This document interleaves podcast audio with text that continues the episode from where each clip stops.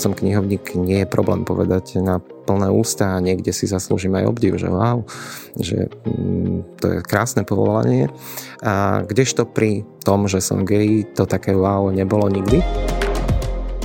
Vítajte pri podcaste Dobré správy z východu. Ja som Laura Dittel, riaditeľka Karpatskej nadácie a aj dnes sa budem schovárať s človekom, ktorý robí z východného Slovenska lepšie miesto na život. Mojím hostom je knihovník a občianský aktivista Jan Šimko. Vítaj Šimon. Ahoj, dobrý deň. Budem ťa volať Šimon, lebo kamaráti ťa takto volajú, aj vlastne všetci tvoji blízky. A, a ja som si ťa tiež vlastne takto zapamätala, odkedy sa poznáme.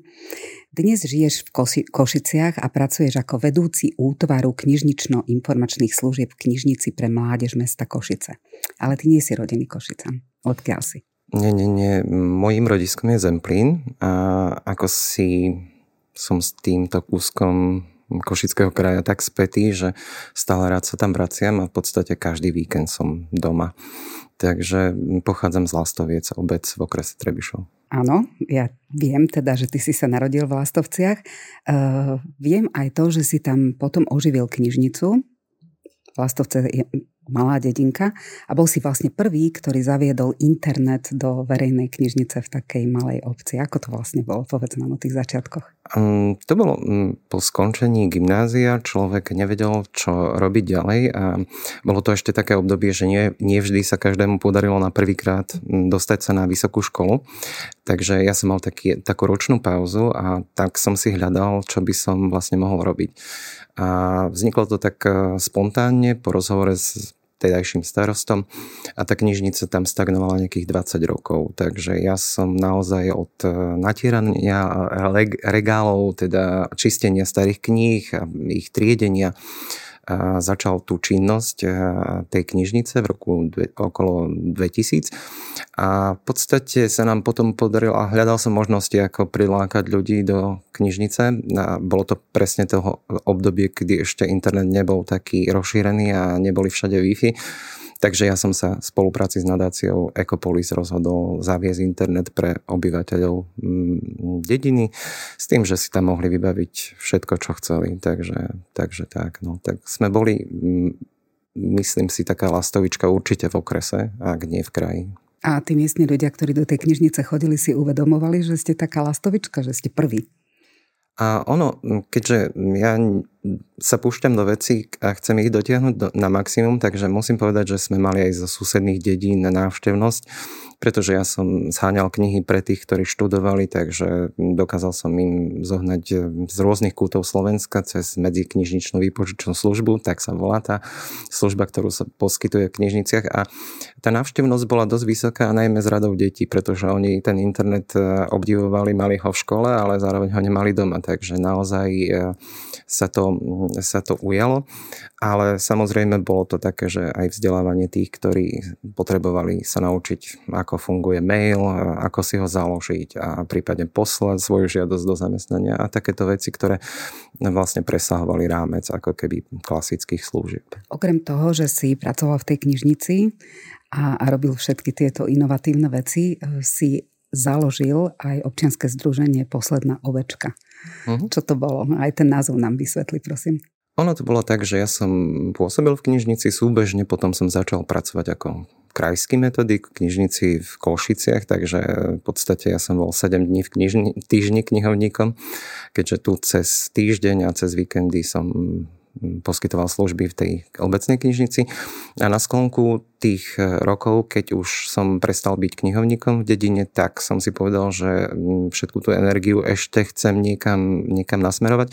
A to bolo občianske združenie Posledná ovečka, pretože a ten názov teda vychádza z názvu obce, že Lastovce a jedna moja známa, keď chodila ku mne na návštevu, tak jej sestra povedala, že ideš zase do tých posledných oviec, a že tam už nič nie je, takže že aj posledná ovca tam je, takže, takže v podstate z toho vznikol ten názov.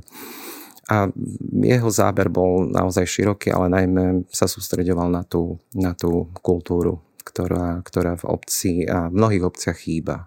Takže a fungovalo to tak, že, že tam boli členmi a členkami ľudia z tej komunity, alebo, alebo kto to vlastne mm. riadil? Keďže pôsobíš v občianskom sektore, dobre vieš, že, že najprv sú to tvoji známi a priatelia, rodina, ktorí to celé začnú.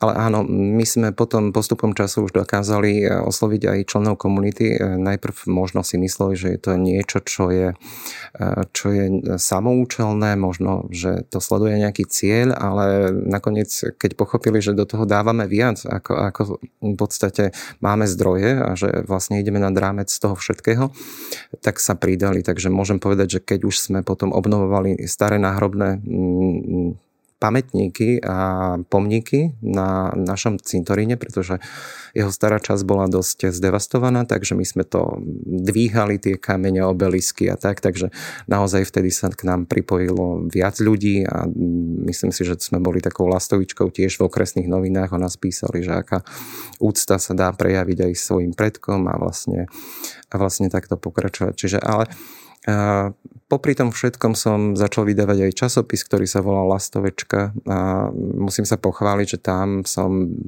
prezentoval osobnosti, ktoré sa narodili v našej dedine alebo pochádzali od nás, takže medzi inými tam boli rozhovory s Jozefom Ilkom, ktorý je rodák z našej dediny a potom pán Gaži, ktorý sa zaslúžil o to, že e, v podstate transformoval posunkovú, e, posunkovú reč do Slovenčiny, tiež rodák z našej obce.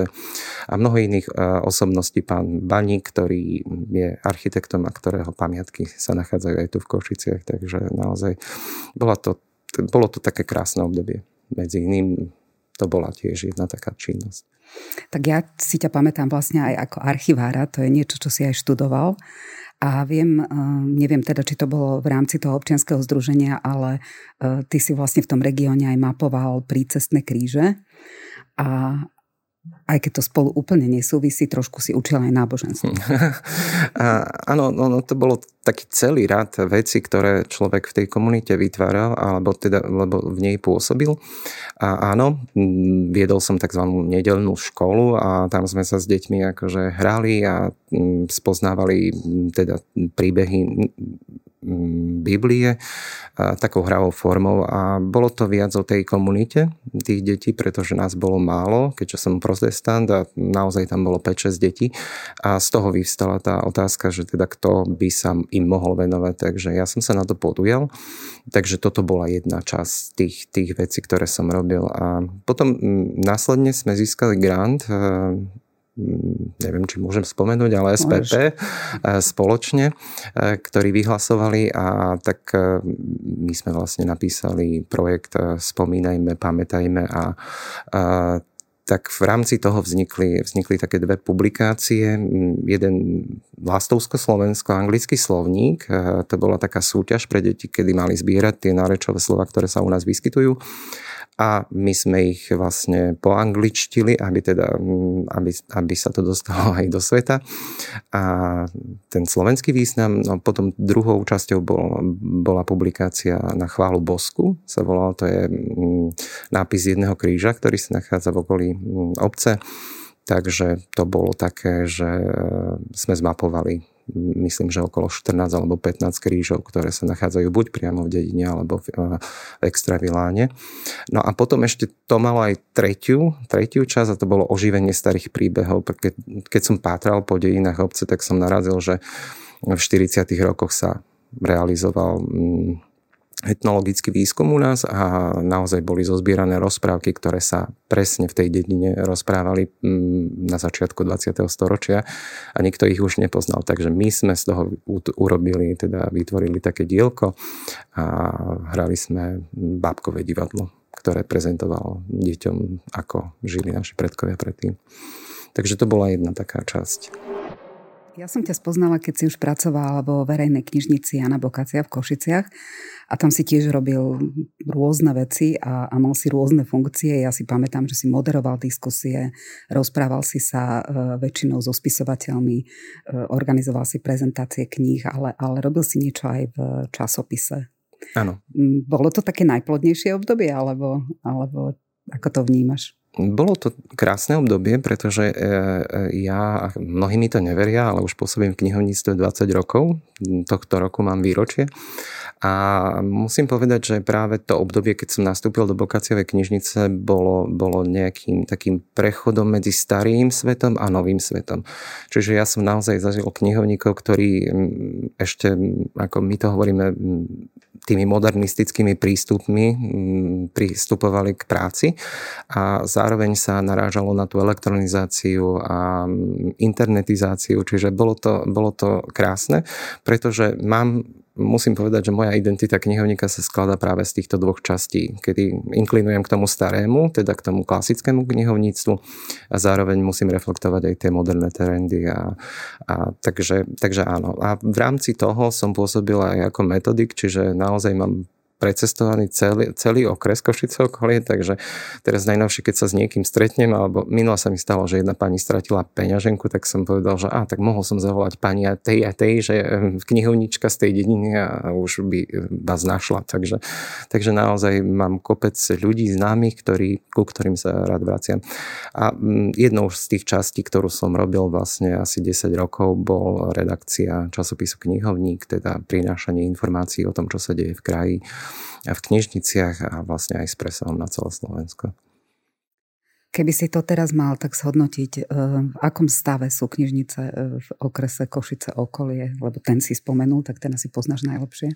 Um, bol, bol som pri tých prechodoch, kedy ešte existovali kniž, knižnice teda v hojnom počte a naozaj sa ukázalo, že tam, kde asi to súvisí aj s tou občanskou angažovanosťou, že tam, kde sú aha, teraz to možno pritiahnem za vlasy, ale príčetní e, zástupcovia volení, tak, e, tak to funguje a odráža tie potreby, ktoré tí obyvateľe potrebujú a teda reflektujú na ne a niekde, niekde to išlo samospádom. Takže naozaj mám pocit, že v teraz v tomto období, aj keď už nepôsobím ako metodik niekoľko rokov, ale mám taký pocit, pretože som s nimi v kontakte, že e, vytrvalo to, čo bolo, čo bolo hodné toho, aby vytrvalo. Čiže naozaj je to o tých správnych ľuďoch na správnych miestach a najhoršie je, keď sa mm, nestretne pochopenie toho dobrovoľného knihovníka, častokrát, ktorý, ktorý nad rámec svojich povinností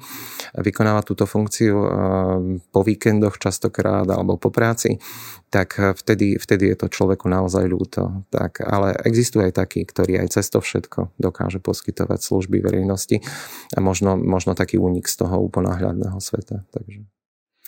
A ešte možno, že v kontexte toho, že dnes už vlastne skoro všetko vieme nájsť e, na internete. Ako vidíš e, tú, tú úlohu tých knižníc? Lebo ona sa určite zmenila za ten čas. Určite, určite áno. A je paradoxom a možno, že teraz poviem niečo, čo by som nemal, ale aj ja by som chcel čítať oveľa viac, ako čítam. A to myslím si asi povie každý knihovník, pretože naozaj okrem toho, že nás ľudia vidia za tým pultom, tak my riešime projekty, my riešime tie besedy so spisovateľmi, my riešime mnoho vecí a získavame mimo rozpočtové zdroje, aby sme dokázali tú službu poskytovať verejnosti. Ale čo chcem povedať je to, že, že v podstate e, úloha knihovníka už nie je ani tak nájsť informácie, pretože tie si dohľada každý jeden na internete a častokrát ani ani nenavštívi knižnicu, koľko ľudí takto vyštudovalo vysoké školy. Ja vidím skôr dôraz na prístupe ku kritickému mysleniu a vlastne výchove tých čitateľov a možno, možno to prepojenie s tým starým knihovnickým svetom, ktoré ja vnímam, že podsúvať alebo nejakým spôsobom prinášať tú kvalitu na úkor tej kvantity, ktorá je všade okolo nás, čiže nejakým podprahovým spôsobom dostať medzi čitateľov niečo, čo by možno ani potom nesiahli, ale jednoducho ako dobrý človek, ktorý je znalý veci vo svojom fachu, by sme to mali robiť. A určite je to kritické myslenie a častokrát sa stáva, že že prídu ľudia a chcú, chcú nejakú informáciu a hovoria, že našli to tam a tam, ale človek sa pozrie už len na ten zdroj a povie, že jednoducho to nie je relevantný zdroj. Takže a niekedy, niekedy tí ľudia si to dajú vyvrátiť a jednoducho povedia, no tak dobre, pokúsim sa nájsť niečo iné, alebo pomôžte mi, alebo zase majú svoju pravdu, tak ako v komentároch na internete. Čiže je to také.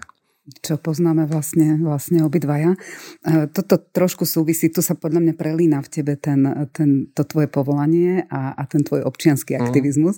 Ja sa chcem vlastne vrátiť e, k téme, že nie všetky tvoje aktivity sa točia okolo kníh a okolo týchto vecí, ale ty si niekedy e, na prelome tisícročí dobrovoľnícky pôsobil aj v Amnesty International. Prečo? Čo ťa tam oslovilo? Mm No, keď som sa tak zamýšľal a pripravoval, že čo mám povedať a jednoducho som sa vrátil spätne v tých spomienkach, tak si pamätám, že to bolo na poput, keď ešte Artforum sídlilo na Mlinskej a ja som bol náhodou v Košiciach a medzi, medzi tými knihami, ktoré ponúkali, bola, bola aj leták Amnesty International a myslím si, že sa týkal práve práva žien, práva LGBT komunity a zároveň popisoval situáciu v Rusku a proste bol taký obsiahly.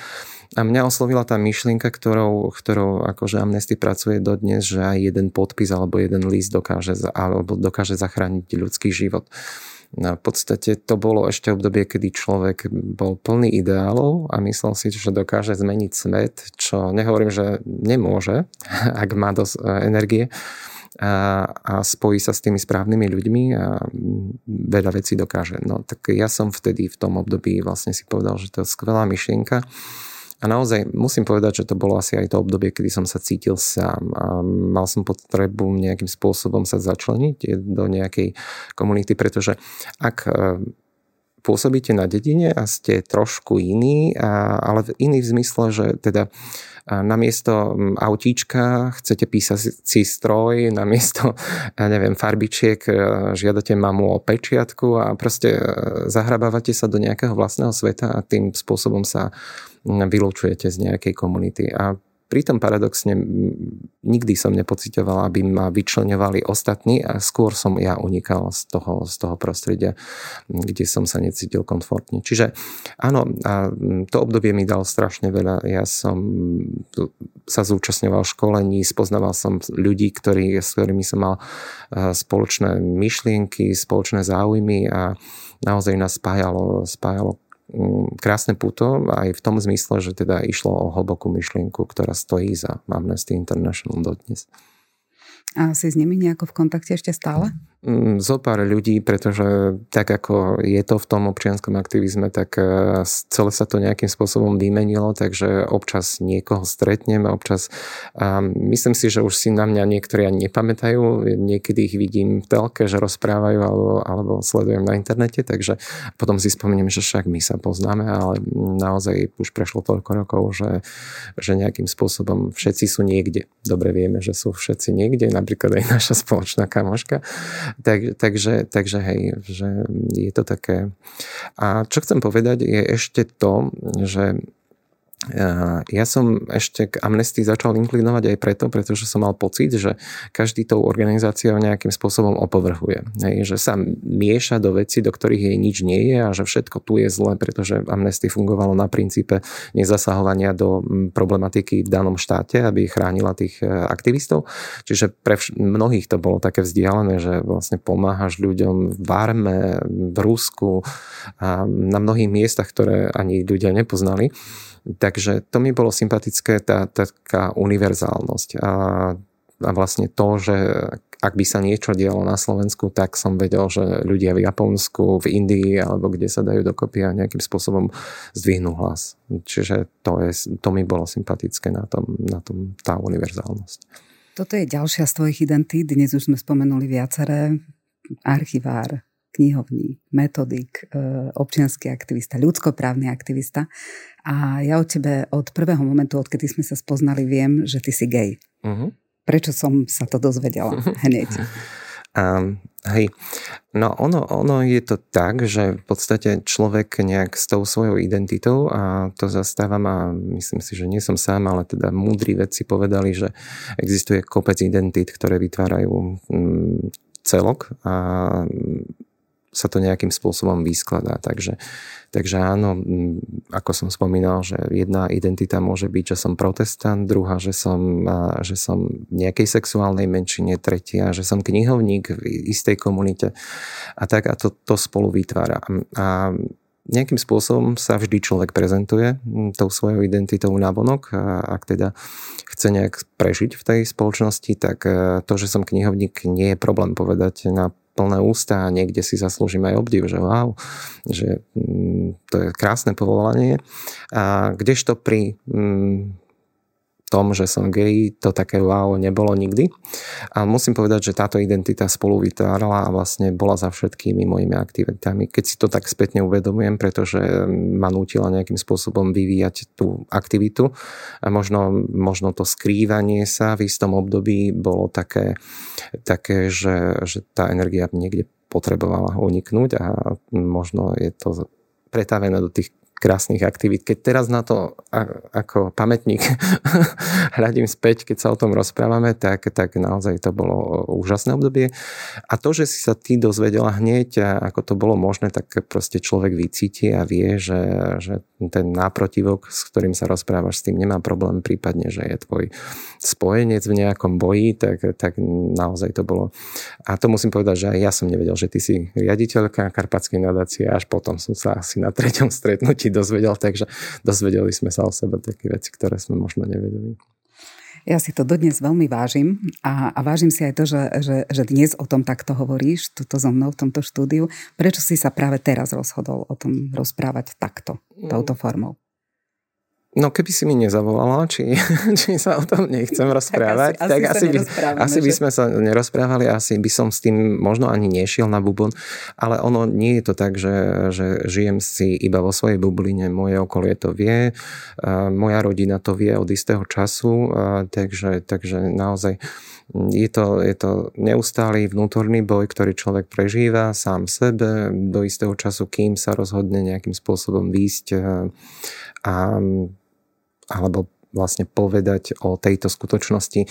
Nie ani coming outovať, lebo vlastne, alebo priznať sa, lebo nie je k čomu, nič zlé som nespáchal, ale jednoducho oznámiť túto informáciu o svojmu okoliu. A u mňa to bolo tiež také, že pod e, rúškom nejakých takých tragických udalostí v rodine, kedy som si uvedomil, akým spôsobom budem žiť svoj život. No a vtedy som sa rozhodol vlastne mm, povedať tu doma a neskôr to išlo po linke kamarátov a tam človek naozaj vie, že komu sa môže nejakým spôsobom zdôveriť s touto informáciou. Čiže dôležité je to bezpečie a ten pocit. A čo ma možno mm, tak posunulo, že, že sa tu tak otvorene s tebou o tom bavím, a možno ten hnev, ktorý človek pocitil mm, v prúde tých posledných udalostí, ktoré sa udiali nedávno. Čiže to a myslím si, že aj takým impulzom k tomu, že som teda súhlasil, bol aj pán Iliev, ktorý v priamom prenose v politickej relácie dokázal na plné ústa vlastne voči tým, ktorí nejakým spôsobom môžu zmeniť situáciu v danej krajine, tak našiel dosť odvahy na to, aby im to rovno do očí povedal. Tak, tak celé to nejakým spôsobom súvisí. A myslím si, že ak človek neprekročí ten svoj Rubikon nejakým spôsobom, tak eh, sa to s ním nesie. Zároveň chcem povedať, že nikomu nevyčítam, ak zostane skrytý alebo nejakým spôsobom, a pretože jednoducho mm, viem, čo som prežíval ja, akým spôsobom a, a že som ešte vyrastal v období, keď sme sa bavili, že ten internet nebol, takže naozaj človek si pripadal osamotený a dokázal o tom premyšľať hodiny, nenachádzal nejakých spojencov a to, bol, to bolo niečo strašné, ale v tom zmysle, že, že naozaj ten pocit, že že som iný a jednoducho ani neviem, či to je správne alebo či je to nesprávne a čo s tým a ako, ako naložiť. Možno nám povedz o tomto, že, že kedy si to zistil, že si iný a, a ako si, čo boli tie kroky, ktoré si vlastne v tej, v tej samote musel, musel spraviť? A ono v podstate, keď sa o tom tak rozprávame, aj som hovoril, že nejakým spôsobom vždy som sa vyčlenoval z tej, z tej komunity detí a jednoducho bolo to také, že, že ma naozaj tiahlo vždy k tým intelektuálnejším veciam, možno už v období, kedy, kedy som to nejakým, ale ja som to nepripisoval ničomu a možno teda nejakým spôsobom bolo za tým aj tá inakosť, ktorá sa ešte do puberty prejavovala takýmto spôsobom. To vnímanie veci, tá citlivosť a všetko to do, dookola, naokolo teda A, myslím si, že tak ako u každého sa to prejavovalo v puberte, kedy človek si uvedomil, že teda mm, aj keď mal množstvo kamarátov okolo seba a dievčat, tak e, jednoducho začal chápať, že, že to asi nie je pre ňo. A bolo to, bola to presne tá informácia, kedy už si pamätám, ak teda mám popísať mm, tú situáciu, ako som to ja prežíval, tak som sa rozhodol vtedy v tom období viesť denník a mm, ten e, nie som na úvod ničeho slova, ktoré zneli, že medzi živými ani medzi mŕtvými nemám nikoho, s kým by som sa cítil spriaznený, je to nepopísateľná hrôza. Čiže to, to bolo také moje moto, ktoré, ktoré bolo na začiatku toho denníka, čiže naozaj to, keď spätne si na to spomínam, mm, tiež sa necítim komfortne, pretože s touto informáciou som sám v sebe bojoval. A ako som hovoril, že že aby som sa niekam posunul a možno, možno necítil sa úplne odtrhnutý od sveta a potvrdil si, že teda v podstate som hodný toho, aby som akceptoval samého seba, tak musím povedať, že v tomto mi pomohlo občianske združenie HAB, ktoré vtedy v Košiciach ehm, fungovalo. A naozaj to bolo také komunitné stretnutia gejov a lezieb v meste Košice, čo naozaj od, tej, od toho obdobia poznám kopec ľudí a doteraz sme v kontakte a sme kamaráti, čiže naozaj toto bolo také obdobie, kedy možno ešte nikto netušil e, v mojom okolí, e, kam každý štvrtok odchádzam do Košíc a, a že stretávam sa pri zvone, teraz to už môžem povedať, lebo už sa to nerobí, takže už, už to nie je. Tak tak to bolo, že každý eh, o 17. každý štvrtok pri zvone a tam sme sa rozhodli, do ktorého podniku si pôjdeme sadnúť, porozprávať sa o svojich problémoch a tak. No a to bolo to obdobie, kedy ešte ja v podstate som nejakým spôsobom to spracoval v sám sebe a už aj s niektorými svojimi kamarátmi, ktorých som tu mal.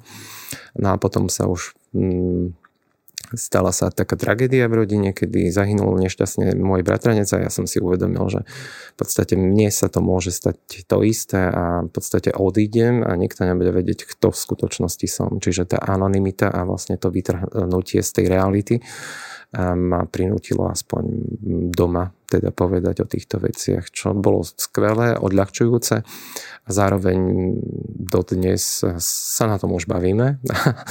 a tak, takže musím povedať, že nie každý má to šťastie nájsť milujúcich rodičov, súrodenca a svojich priateľov. Hej. Čiže a to myslím, že som ti aj spomínal, že keď som to začal akože um, hovoriť svojim kamarátom, tak eh, boli úplne šťastní, že, že nie som na, sta- na staré ženy, pretože vždy som im opisoval, že mne sa najviac páčia hviezdy plátna ako Milka Vášariová a tak ďalej, takže oni už to podozrenie v sebe niesli, že teda s ním nie je niečo v poriadku, ale odľahlo im, keď som povedal, že som iba gay. takže, takže to bolo také úsmevné. Ja sa vrátim ešte, ešte k tomu domácemu prostrediu, lebo tak ako hovoríš, ty si, ty si veľmi šťastný, lebo máš, máš takúto rodinu, ale ty si to máme nepovedal, ty si napísal list. Uh-huh. Prečo? No to bolo, to, to bolo možno taká, taká, taký ten strach z tej prvotnej mhm. reakcie uh-huh. a možno, že konfrontácie vždy človek nevie, ako bude reagovať tá druhá strana. Um, ako, neviem, nikdy aspoň ja, čo si spomínam, nikdy to u nás nebolo také, že sme sa ako v amerických filmoch objímali pri naj, sebe menšom nejakom otrase alebo tak, že človek viac menej aj tým, aký, aký bol a ako vyrastal a teda tou, tou mojou povahou, že som bol taký sám svoj, ako hovoril môj strýko, tak, tak eh, že jednoducho som nevedel, akým spôsobom to bude prijaté a možno, že som sa skôr bál svojej reakcie. Čiže, čiže je to také... Mm, určite som vedel, že, že nebudem vyhodený z domu, pretože už, už aj keby som bol, tak eh, vlastne by som mal kam ísť, ale bolo to asi o tom, že teda človek eh, Myslím že sa bál skôr svojej vlastnej reakcie a tej konfrontácie otvorenej teda s niekým, na komu záleží. A, a to bolo také, že obidvaja sme mali čas na to spracovať. Takže ale sestre som to povedal v rozhovoru. Poďme na tvoj dnešný život. Ty si uh, vlastne vo vzťahu už 9 rokov, máš, máš priateľa, s ktorým posledné roky spolu žijete. Aké to je? Čo musíte uh, ako jednotlivci, ako, ako dvojica zažívať, prekonávať v takých tých bežných životných situáciách? Uh-huh. A ono je to mm, pri sexuálnych menšinách ak, akéhokoľvek druhu a tak je to, je to asi tým, že človek eh, vlastne realizuje taký sociálny coming out denne pri každej situácie a je postavený pred, pred dilemu, teda či o tom rozprávať, či nerozprávať, ako sa kto eh, správa. A my tu teraz máme duhové stúžky a ja som ešte, keď, keď začínala kampaň duhových stúžiek a nikto nechcel akože nič povedať pre Pride Košice, tak ma oslovili, že teda aspoň tým nám niečo nepovieš, tak ja som povedal čosi, čo, čo dnes akože znelo skoro prorocky, že čo pre mňa symbolizuje duhová stúžka, ja som povedal, že odvahu. A to som netušil, čo sa udeje za pár mesiacov. A jednoducho aj dnes človek eh, má pocit, že pripnúť si duhovú stužku je malým rizikom a vybrať sa do mesta cestovať v MHD a tak ďalej. Je to, je to niečo strašné, pretože tak ako hovoril som o nejakých identitách, tak človek ako s niektorými môže ísť na bubon a s niektorými jednoducho má si žiť za svojimi dverami a ovplyvňuje to neskutočne život, proste pracovný a možno, že častokrát aj v kolektíve ľudia si povedali, no on sa nejakým spôsobom dištancuje alebo, alebo niečo nie je v poriadku a pripisujú to námyslenosti, nadradenosti a mnohým iným veciam, ktoré v skutočnosti ani, ani neexistujú. A za, za ním môže byť práve ten strach z toho, ani nie strach, ale ten taký diskomfort, hej, sedieť s niekým, rozprávať sa a teraz človek je zablokovaný, má povedať o tom, že on sa vráti domov k svojmu priateľovi, že každý rozpráva o manželke a každý sa ťa pýta na to ako manželka, prečo priateľka a tak ďalej. Ale ak sa vrátim spätne k tým veciam, ktoré si hovorila, že teda akým spôsobom ovplyvňujú život, tak jednak je to ten taký mikrostres, ktorý, ktorý na dennej báze človek zažíva a nejakým spôsobom si ho uvedomuje a snaží najlepšie si ho uvedomiť a pracovať s ním, ale niekedy to proste človek robí podvedome a príjma ho a podľahne mu. A keď žijete v páre, tak e, nám sa stalo, že my jednoducho sme hľadali ubytovanie alebo privát a podnájom, tak jasné, keď som povedal, že budeme dvaja muži, tak budete otec za syn, že nie, že s priateľom, tak my sa vám ozveme.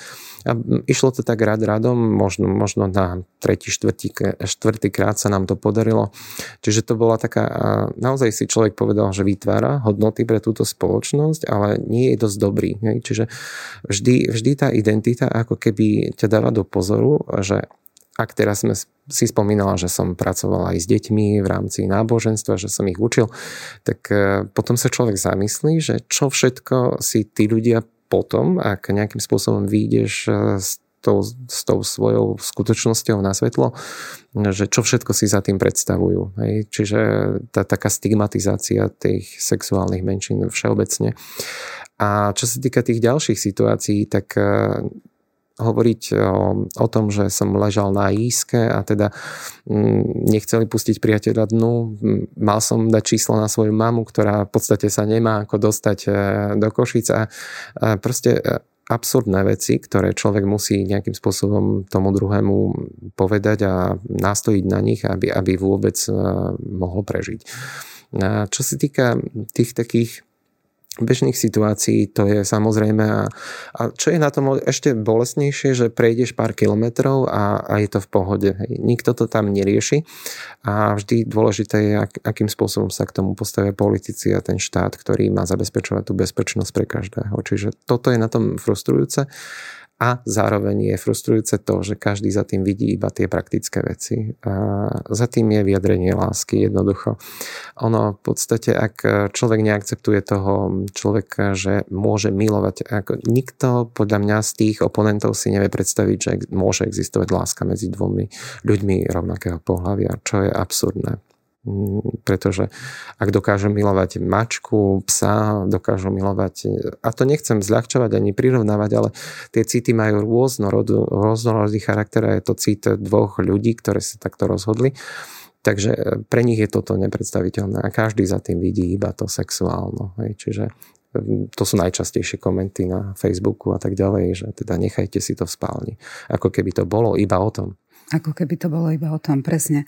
Ja teraz tak premýšľam, že, že veľakrát sa LGBT plus komunite e, vyčíta, že sú v takých nestabilných vzťahoch, že sú prelietaví, že sú promiskuitní. Nie je to práve aj preto, že ja si neviem teda predstaviť, že si svoju lásku nemôžem privinúť alebo chytiť ju za ruku na ulici. Uh-huh. To musí byť ťažké.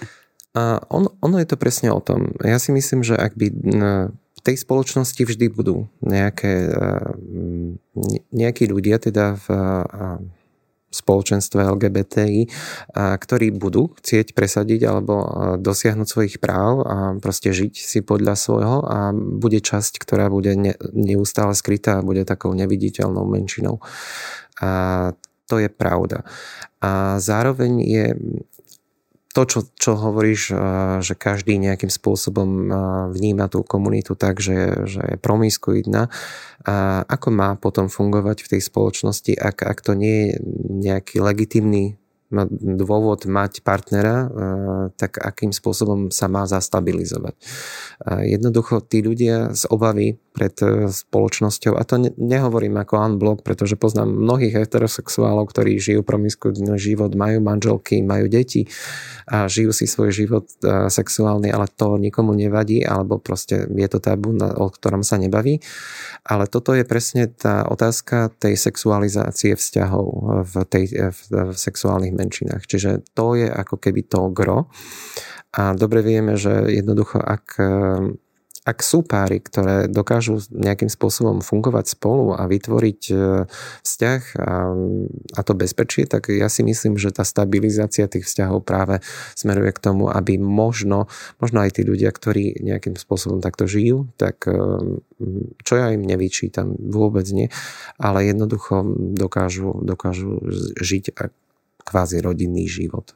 Čo by sme ako jednotlivci v spoločnosti mali robiť, aby sme vám neubližovali? Tak to ani neviem, ty, ty nám neubližuješ, to, to viem isto, a, ale e, zase možno minulo som sa nad tým zamýšľal, lebo mnohí hovoria o tolerancii a len čo znamená tolerancia? Hej, tolerancia tolerujeme deťom, že vrieskajú, že vystrájajú, tolerujeme mnohým iným veci, ktoré nám nejakým spôsobom prekážajú. A myslím si, že to by nemalo, že človek je tým, kým je, by nemalo prekážať eh, nikomu, takže je to skôr o tej akceptácii, prijatia tej skutočnosti, že existujú ľudia, ktorí milujú muž, miluje muža, žena miluje ženu a že, že existujú tu aj nebinárne osoby, že sa môžu narodiť v inom tele, ako, ako to cítia. Že jednoducho naozaj cez, cez zažitie tých, eh, tých skutočných príbehov. Aj preto som tu asi, aby som ukázal, že aj ten bežný človek, ktorý nejakým spôsobom funguje v komunite, pracuje dennodenne, je zároveň gejom. Že to nie je iba mm, seriálová rola, ktorú možno vydáme v nejakých seriáloch a že jednoducho je to skutočný život a, a musím povedať, častokrát, keď eh, idem s ľuďmi, ktorých poznám v komunite a stretnem niekoho ďalšieho, tak sa pýta, aj on je? Hej? A proste, že eh, z toho vidno, že nás nie je málo. Eh, sama vieš a poznáš kopec ľudí, ktorí sú zároveň kvalitní, zároveň fungujú nejakým spôsobom a eh, zastávajú si svoje pozície, ale zároveň sú niekým, kým byť nemajú. Čiže toto je, to, je, to je niečo strašné. Takže je to skôr o tej akceptácii tej inakosti. Naozaj si musíme povedať, že Častokrát, a toto ešte by som chcel povedať, asi možno, aj ja som bol proti, možno, že na začiatku sa, som nenavštevoval alebo nechodil na prajdy, pretože mi to prišlo okázala, mi to prišlo, že je tam kopec perverznosti, alebo nejakým takým spôsobom, tu je, tu je iný problém tej znútornenej homofóbie, ktorá sa Mm, u teda v sexuálnych menšinách, aj u mňa e, sa vyskytovala nejakým spôsobom a v nejakej forme. Ale jednoducho ja som potom pochopil, že tá rôznorodosť je tak obohacujúca a že jednoducho tí ľudia môžu napríklad aj na tom práve vyjadriť vyblázniť sa, proste byť e, v tom danom momente sami sebou. Čiže a nepozerať sa na to, či ma niekto bude odsudzovať, nebude odsudzovať, pretože tam v tom priestore, kde som, tak som v priestore ľudí, ktorí to nejakým spôsobom so mnou zdieľajú. Čiže ešte to. A takže, takže jednoducho nás e, nejakým spôsobom tú skutočnosť, že existujeme, akceptovať a uľahčiť nám to. Takže to môže robiť heterosexuálna väčšina. Ja dúfam, že tých prajdov bude treba čoraz menej, a, alebo možno, že to budú len uh, miesta na stretávanie sa ľudí, ktorí sa chcú o tejto téme porozprávať alebo viac dozvedieť. Áno, niekedy si kávu dáme iba tam. to je pravda. takže.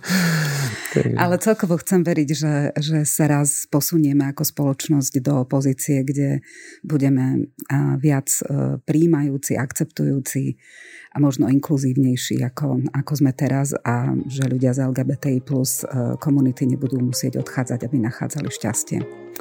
Ja veľmi pekne ďakujem, že si dnes uh, prišiel a ďakujem, že si sa podelil o svoj život. Veľmi si to vážim. Ďakujem aj ja za to, že si si na mňa spomenula.